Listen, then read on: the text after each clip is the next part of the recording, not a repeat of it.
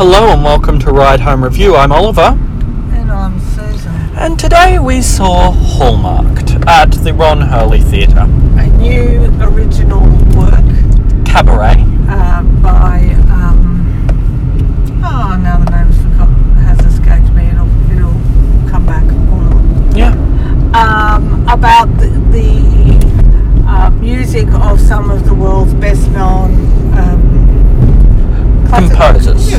The great American songbook composers. Yeah. So we have Jerome Kern, George Gershwin, and Cole Porter.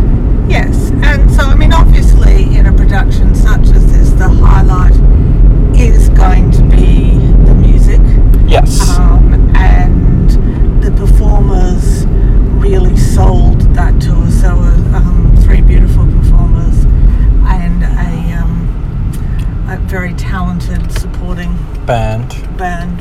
Um, look, I I loved the music. I loved the delivery. I there was so much about these three great characters that I was unaware of that um, I found really interesting.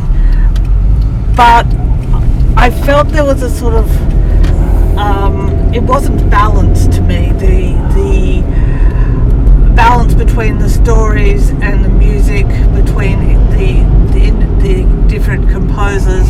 There was something out about it that just felt a wee bit out of whack. It felt like a first draft. a very good first, First draft, but a first draft. And that might be because I was reading the program before the show, mm-hmm. and they were originally they found out the space was available during the COVID times, mm-hmm. and went, "Yeah, we're going to put something on." And at first they thought, "Oh, let's just sing some Cole Porter, Yep. Gershwin, Kern hits. Let's not." And as while they're developing it, kind of rushed the script in secondary, and you could kind of tell it was still very well done, but it just felt like the script part of it was a bit rushed. Yeah, it was a little bit uh, too telly. Um, very, very interesting facts, but um, at times a, a tiny bit clunky. Having said that, I don't think that anyone would have walked out of the Ron Hurley Theatre this afternoon feeling disappointed. No, I will say. It was it was beautifully done. It just needs that script needs another round and a bit of a polish. I also say I know a lot about particularly Cole Porter, Yeah. just because I know a lot about Cole Porter. Um, and there was a, they chose a version of Cole Porter's life, but there was more in Cole Porter's story that I'm just like, get into the fact that despite being pretty much as open as he could be gay man, he got married and was seemingly happily married to a woman for 30 years. That's really interesting. Yeah, well, I mean, I guess when you're telling the story of um, three composers in two hours, including an intermission, um, it's it's it's a passing a, a, a passing um, look, um, and, and you've got to make choices, and Yeah. um, and there was a lot more like when just talking about George Kern they didn't get into Old Man River and Showboat which is probably the biggest part of his lasting legacy which I found really interesting.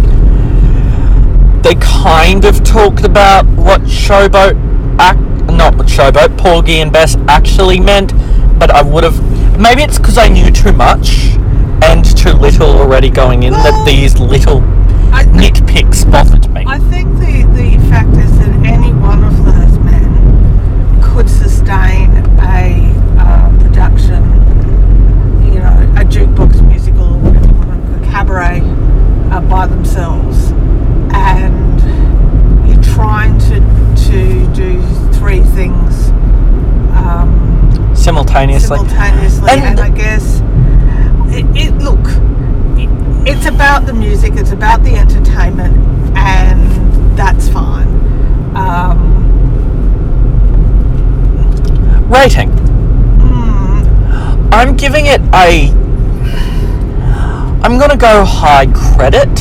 It's tossing up between that and a distinction. Yeah, I'm, I'm just in the low, low distinction range, sort of seven and a half um, out of ten. Um, Yeah. It's good, It's very, it, it's good. It just needs a little polishing. which hopefully it will get and, and I suspect it will because, uh, look, as I said, your main job is to entertain, and um, that happened. They entertained and they informed.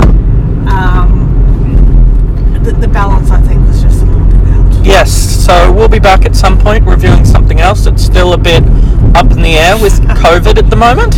Yeah, um, but you know, it, it is a pleasure just to be back in a socially